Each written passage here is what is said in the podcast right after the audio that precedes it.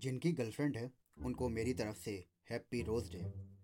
और जिनकी गर्लफ्रेंड नहीं है, उनको मेरी तरफ़ से हैप्पी रोज़ जैसा डे।